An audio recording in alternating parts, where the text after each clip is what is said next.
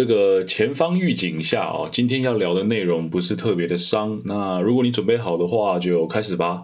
啊，不知道大家有没有一个经验是小时候过年时哦，开开心心领了压岁钱，但是回到家后遇到爸爸妈妈跟你说，来压岁钱给我啊，我帮你存起来，以后再给你。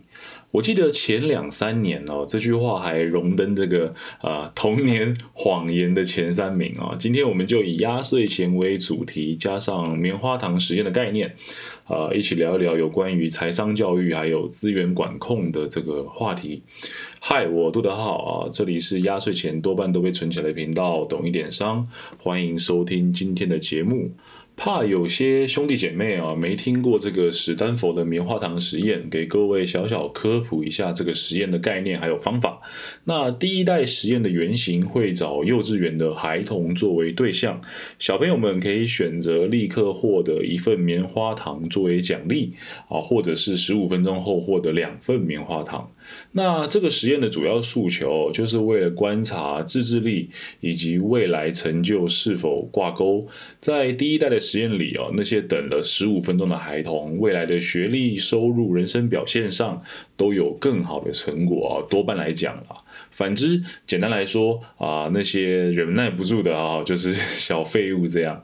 那作为一个一九七零年前后的实验。呃，其实这里头可以发现非常非常多值得被讨论的小问题。首先，第一个啊，如果你来问我，我才不吃棉花糖，我可以一个月都不吃也没问题，因为我根本不喜欢棉花糖啊，我喜欢是牛排，你知道吗？所以，呃，你可以立刻意识到一件事，就是要怎么确定棉花糖就是孩童欲望的代表呢？啊，要如何去量化欲望与忍耐的相对关联呢？人嘛，毕竟不是小白鼠哦，所以针对实验所产生的相关疑问，它是层出不穷的。另外，是这里所测验的特质是对自身的控制能力啊，也就是自制力，而非是价值的综合判断力。虽然说有点超脱，哦但我们换个说法来想想看合不合理？呃，好比说，就是因为知道等待报酬与风险的对价关系啊，所以聪明的弟弟妹妹们根本不屑等第二份棉花糖。风控大师哦，都是及早落袋为安，先吃再说这样。当然啦，这或许会是极端情况。以一般而言，统计学的结论来看，可以忍住不吃的孩子，多半是在未来哦会更有成就的那一位。那因此啊，比起实验本身，后续的变体实验反而更加的吸引我。其中两个最令人印象深刻的是以家庭收入与信任感作为变因的实验体系。家庭收入的棉花糖实验导出一项结论啊，通常来自高收入家庭的孩子会有更好的自制力，可以不要一下就把糖给吃了。但是低收入的孩子呢，会选择上来就吃掉啊，我不啰嗦。那如果今天是一个 YouTuber 哦，这里就会用什么转折语气啊，这时候会来句什么啊，细思极恐啊，这个家庭收入还有自制力还有成就的关联性，难怪怎样怎样这种心灵鸡汤。那这个。部分呢，往深了说比较复杂，但懒人包就是收入优势啊，除了在实体经济上会有额外的加成以外，在心理层面上也会有遗传的效应。当然，这不是一种基因遗传，就是一种嗯教育上的迭代啊。所以有钱人除非遇到白痴的败家子哦，不然通常财富是一代传一代，造成一种良性循环的状况。但家庭收入所造成的影响啊，毕竟是一种比较难以受到控制的外部因素啊，所以不是今天的重点。我更希望与兄弟姐妹们聊的是信任实验中啊所体现的关联性。其实说起来哦，信任实验的内容非常简单啊。如果受试的弟弟妹妹们相对而言不信任实验者的话，他大概只能忍耐三分钟的时间长度。那若受试者信任实验者的话，他可以忍耐长达三倍的十二分钟。那这个实验的结论可以告诉我们，受试者啊，也就是这些弟弟妹妹们。他们的自制力啊，有绝大多数取决于对大人的信任哦，所以排除了什么样的家庭环境、天生基因等等不受控啊或者难以达成的因素以外，产生信任并且施以教育啊，都是可以提升一个人延迟满足能力的。而延迟满足是能够正确分配资源意识中不可或缺的一环。最后这一套论述体系就会推演成一个人是否可以延迟满足，即是现代社会当中成功的一种客观表现。好了，那聊完这些外国实验哦，我们回到中华文化的传统之中，非常非常反讽的是哦，正是因为所谓谈钱伤感情的这种概念与行为，让多数的父母们对于孩子的压岁钱一直以来都恰巧落入了信任实验中最差的情况。那种无法坦白的陋习哦，正是造成自制力低下的主要原因，但是大众却不自知。先帮你存起来这句话哦，可以。说是处理压岁钱中最糟糕的途径了啊！无论是否在将来的某一天会归还，父母当下的作为啊，都已经是用权势伤害了孩子学习使用金钱的机会啊！甚至连存起来都是父母而非孩子自身出发的想法。那嗯，基于大卫库珀的经验学习理论啊，我设计了两种更为妥善的压岁钱处理方式，兄弟姐妹们可以参考看看。